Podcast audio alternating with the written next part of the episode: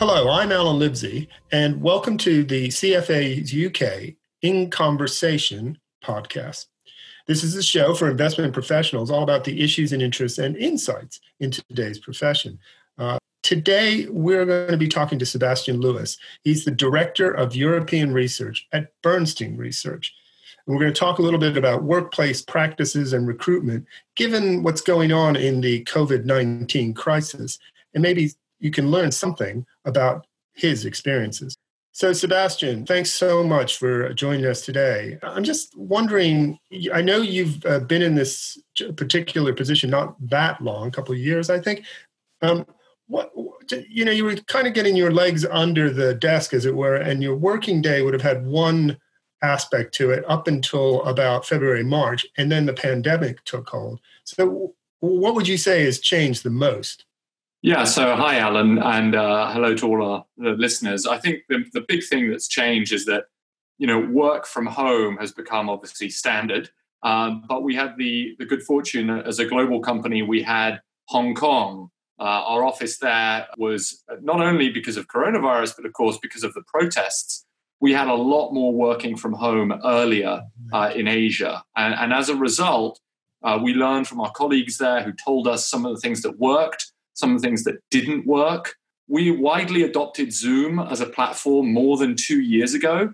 Uh, and so as a result, um, you know, the technology uh, to work collaboratively, uh, even if you're not in an office, uh, was quite well established.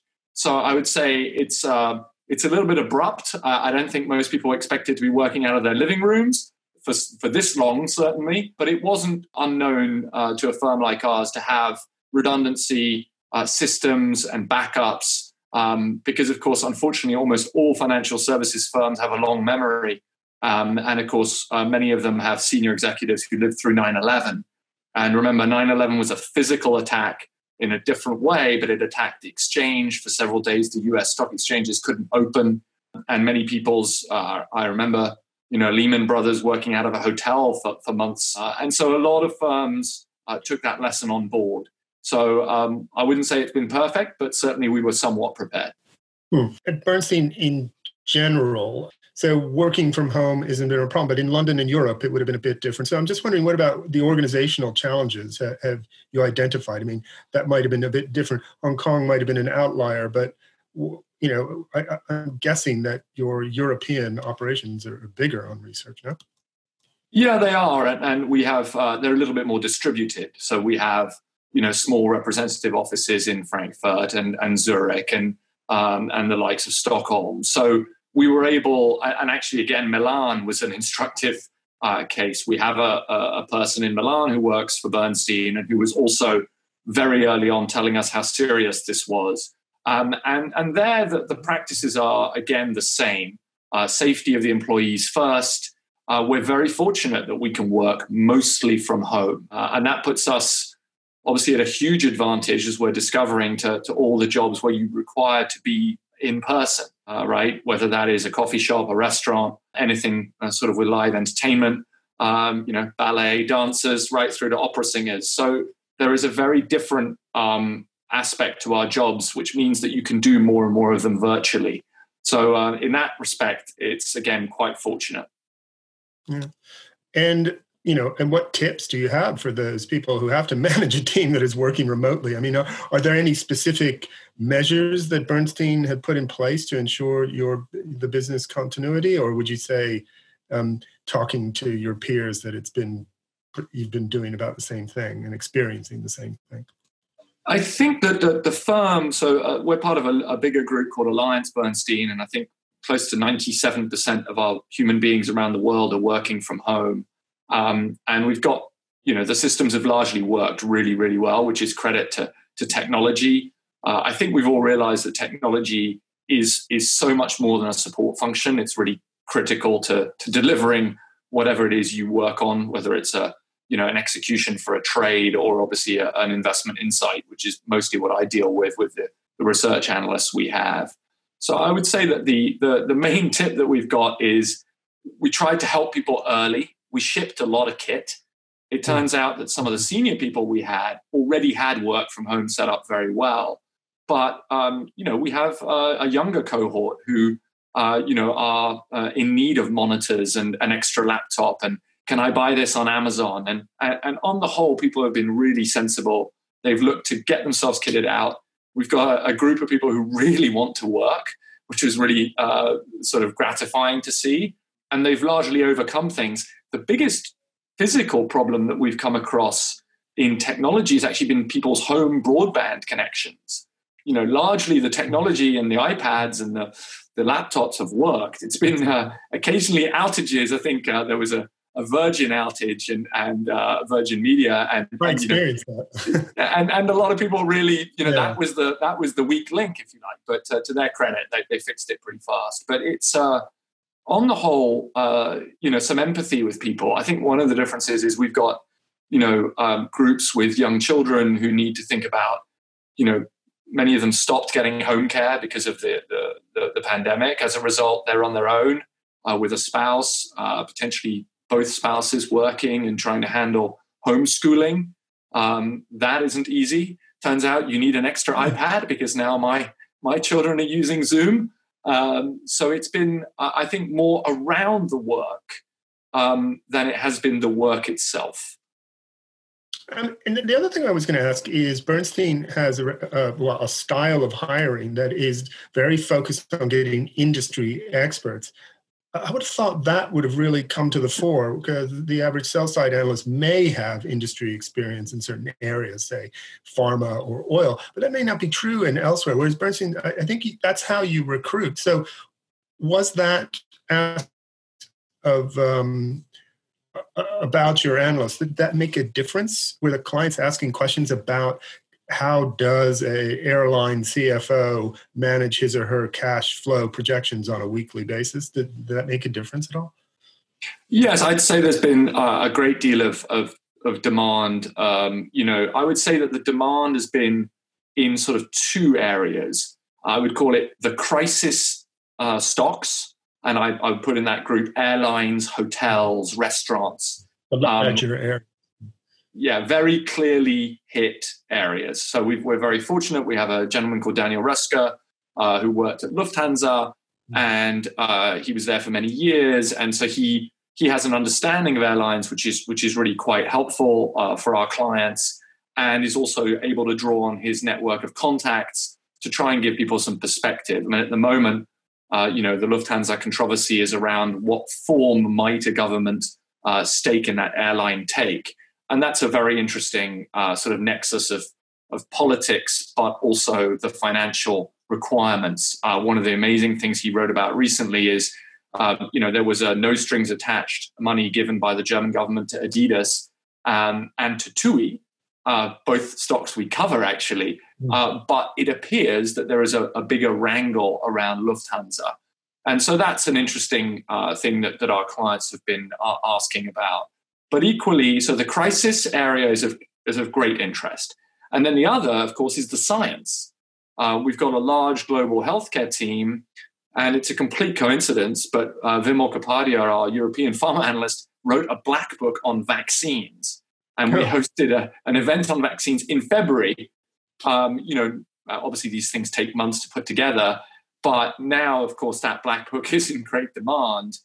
And he's followed that up with sophisticated analysis of the newer types of vaccines. Maybe you've heard of mRNA and other areas. So it's the crisis hit now, and then it's the science and trying to understand the science of progress. Vaccine obviously would be a wonderful thing if we can get one. Uh, the process, uh, the manufacturing. And then the other area where we've had some interest, we just did a call on, is the process of reopening why certain US states have reopened when they have. Um, is that scientifically looking sound or more risky? And then similarly, you know, we call it how hot uh, the, the pandemic is, cases per million in the last few days. And on that basis, you can see we have a fantastic chart. France looks very, very different and much less hot than the United Kingdom, for example. So I think there's been a lot of demand for that because I know you work for a respected publication which does its own very good logarithmic scales, etc. But there's a need sometimes to put the information in some context um, because there is so much of it. Um, I think the Johns Hopkins website and other websites have done a fantastic job. But our investors need to think about the conclusions and the, the investment implications. So that's the step that we take beyond just reporting uh, the numbers. And, and, tell me a little bit about what's going on on the uh, recruitment side now, because um, I guess there'll be some fears in the city now and amongst our members that you know what's what's going to happen to jobs in the city. Do you, do you think that analysts are are more in demand in, in this virus uh, crisis, or do you think it's about the same? And we've gone through MIFID two. It's been a very difficult, wrenching experience for some uh, um, research houses. Maybe maybe not so much for you. I don't know. Um, what's happening right now? Do you, do, you, do you think that supply and demand are becoming imbalanced in any way? I think that there is um, there is some evidence, and, and the FCA have, have, commented on this, that there is perhaps less coverage in certain areas of, of, of Europe and, of course, of the UK. Um, in the, the market's certainly become more concentrated, right? I think five stocks uh, in the US account for 20% of the S&P 500, which is a pretty amazing uh, statistic. Um, I think the demand for uh, you know independent, uh, you know thoroughly researched, um, you know investment views is, always going to be there. You know, active to passive has been a bigger uh, shift in our lifetimes. Um, I, I, would say that's really underpinned uh, a lot of the fact that the the investment world has got tougher. Uh, I think the bar for research is higher, which is as it should be. Um, however, I think um, active management, you know, is is under duress and needs to show, uh, you know, outperformance. We we think about that a lot in something we call idiosyncratic alpha, which is, you know, how much value do you really add beyond just, uh, you know, the factors that you're exposed to, value or growth or low, you know, high quality. Um, so at the moment, I'd say, uh, you know, hard for me to comment on all of the city. As you said, I've only been back in London for two years, but certainly I, I see very strong participation uh, for some of our webinars. Um, stronger than normal. I think uh, clients are, you know, thinking very carefully. They're at home. They're thinking about their portfolios. There was a rush of activity in March and April. I think you could see that in trading volumes. People went into this crisis. You know, it's not their fault. They probably had portfolios that were a bit more pro growth and pro cyclical. Uh, and of course, this turned uh, their positions upside down. So the demand for what we do went up significantly in in uh, in March and April, um, and you know some of that is uh, is cyclical, but we're confident that uh, long term people need advice, um, and um, and research departments, you know, as you said, have been under some pressure on uh, on Wall Street for a while. So I don't think that's really changed. So you don't you don't um, you don't, you're, you're still looking as you were before for good people. That that hasn't changed.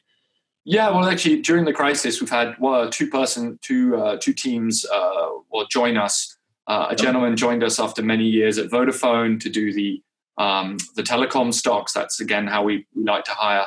And then uh, we actually hired someone very experienced um, for the European autos mm. because our own our own analyst went to, to work for Daimler um, right. uh, to report to, to the CEO there. So um, we, we've you know our processes were already global. If we're going to hire someone in New York, they've got to speak to some people in London or Hong Kong. Mm. If we're going to hire someone here in London, uh, they're going to speak to people in New York and Hong Kong. And by definition, putting people on a plane for two or three interviews is is irrational, um, not to mention wasteful. So we were already interviewing people on Zoom. Uh, so actually, that hasn't changed our practices, uh, and we're still very much in uh, in hiring mode.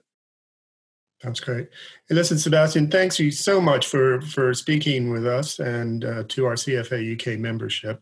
Um, I'll just say that um, thanks to all of you for uh, listening. Uh, look out for our next podcast details in, in the regular CFA UK newsletter, or subscribe to CFA UK's SoundCloud channel. Find out more at www.cfauk.org slash podcast. Thanks very much.